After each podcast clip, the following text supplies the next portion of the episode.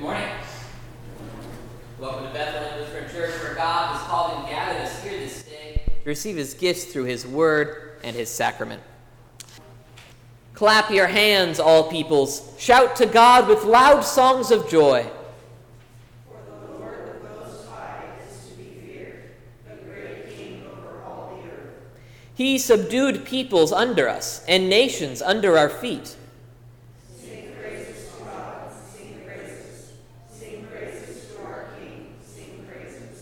For God is the King of all the earth. Sing praises with a psalm.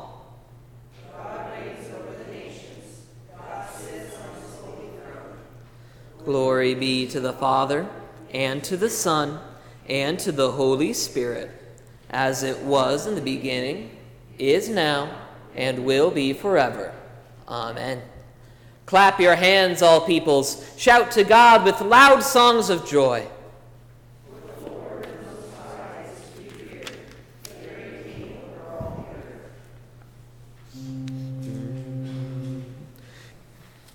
The Old Testament reading for the seventh Sunday after Trinity is from Genesis chapter 2. Then the Lord God formed the man of dust from the ground and breathed into his nostrils the breath of life, and the man became a living creature. And the Lord God planted a garden in Eden, in the east, and there he put the man whom he had formed. And out of the ground the Lord made, up to, made to spring up every tree that is pleasant to the sight and good for food the tree of life was in the midst of the garden, and the tree of the knowledge of good and evil. A river flowed out of Eden to water the gardens, and there it divided and became four rivers. The name of the first is the Pishon. It is the one that flowed around the whole land of Havilah, where there is gold. And the gold of that land is good. Bdellium and onyx stones are found there. The name of the second river is the Gihon. It is the one that flowed around the whole land of Cush. And the name of the third river is the Tigris, which flows east of Assyria. And the fourth river is the Euphrates. The Lord God took the man and put him in the Garden of Eden to work it and keep it. And the Lord God commanded the man, saying, You may surely eat of every tree of the garden, but of the tree of the knowledge of good and evil you shall not eat, for in that day that you eat of it you shall surely die. This is the word of the Lord. The epistle is from Romans chapter 6. I am speaking in human terms because of your natural limitations. For just as you once presented your members as slaves to impurity and to lawlessness, leading to more lawlessness, so now present your members as slaves to righteousness, leading to sanctification. When you were slaves of sin, you were free in regard to righteousness. But what fruit were you getting at that time? From the things of which you are now ashamed. The end of those things is death. But now that you have been set free from sin and have become slaves of God, the fruit you get leads to sanctification, and its end, eternal life. For the wages of sin is death, but the free gift of God is eternal life in Christ Jesus our Lord. This is the word of the Lord. The Holy Gospel according to St. Mark, the eighth chapter. In those days, when, a, when again a great crowd had gathered, and they had nothing to eat, Jesus called his disciples to him and said to them, I have compassion on the crowd, because they have been with me now three days and have nothing to eat. And if I send them away hungry to their homes, they will faint on the way, and some of them have come from far away. And his disciples answered him, How can one feed these people with bread here in this desolate place? And he asked them, How many loaves do you have? They said, Seven. And he directed the crowd to sit on the ground. And he took the seven loaves, and, having given thanks, he broke them, and gave them to his disciples to set before the people. And they set them before the crowd. And they had a few small fish, and, having blessed them, he said that these also should be set before them. And they ate, and were satisfied. And they took up the broken pieces left over, seven baskets full. And there were about 4,000 people, and he sent them away. This is the gospel of the Lord. Grace, mercy, and peace to you from God our Father and from our Lord and Savior, Jesus Christ. Amen. So, what are we praising God for this week? As you've probably discovered as you are listening to our sermons this year, our introits, which is what our sermons have been based off of, are almost universally praising God for something. And so, in many ways, our question for this entire year and for the rest of the year until about November or so is going to be what are we praising God for this week? Well, this week we seem to be praising God for subduing peoples under us and the nations under our feet, and perhaps more generally than that, the truth that our God is King over all the earth. But listen again to the praises of the psalmist for these things, and listen for the truth of that which we praise our Lord for. Clap your hands, all peoples. Shout to God with loud songs of joy. For the Lord, the Most High, is to be feared, a great king over all the earth. He subdued peoples under us and nations under our feet. Sing praises to God, sing praises. Sing praises to our King, sing praises. For God is the King of all the earth. Sing praises with a psalm. God reigns over the nations, God sits on his holy throne. Clap your hands, all peoples. Shout to God with loud songs of joy. For the Lord, the Most High, is to be feared, a great King over all the earth. How true it is that our God is the King of all the earth. And yet, while that is most certainly true, we have to admit to ourselves that often we tend to think that our God is a bit of a lousy king. I mean, even just look at what's going on right now. He appears to be letting this virus run rampant across the whole world. He lets his people die sometimes even simply because they were Christians, simply because they were trying to follow his command and trust in him. And of course, we can look around the world and we can see the truth that God lets people run around sinning against him, breaking his commandments all the time. We let these observations bring us to the conclusion that maybe our God is not a very good king. But when we do that, when we let those thoughts happen, when we truly think that our God is not a good king, we are breaking the first commandment again. Because of those, of course, these complaints are in fact just another instance of us thinking that we know better than God does.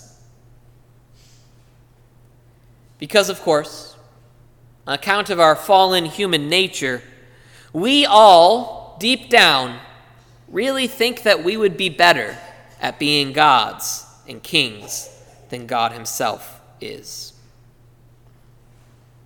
which is simply to say that we do not fear God as we should, nor do we trust God as we should. These complaints, these observations that we see in the world that bring us to the conclusion that our God isn't doing a good job, reveal the truth and the depth of our sin. Because, of course, the reality is, our God is in fact a great king, patient and loving and generous to ridiculous measures. And that is the God that we praise. The God that we praise who loves everyone and wants everyone. Our King, our God, who was willing to die in order to ensure that all people could be His. in order to ensure that he could be merciful and patient and loving. Our God, who is willing to be patient and kind in this world as he strives to deliver his salvation to as many of us as possible. And yet we are still sinners. And so we begrudge him his generosity. We get annoyed when he's patient with other people. We get frustrated when he doesn't just fix the problems that we can so clearly see. And we let ourselves fall into the trap of thinking that we know better, thinking that we can do better.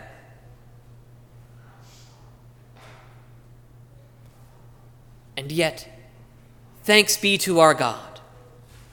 Because despite the fact that we are horrible sinners who think He does a horrible job of being God and King, He is also patient with us. He's also loving toward us. He is, in fact, merciful even to us when we let those thoughts enter our head when we think we know better, when we don't trust and fear Him as we should.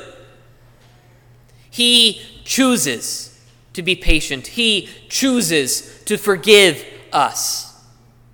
Just as He chose to die on the cross in order to ensure that even when we mess up, we could still be forgiven. That even when we break the very first and most important commandment, that eternal life could be ours on account of his sacrifice.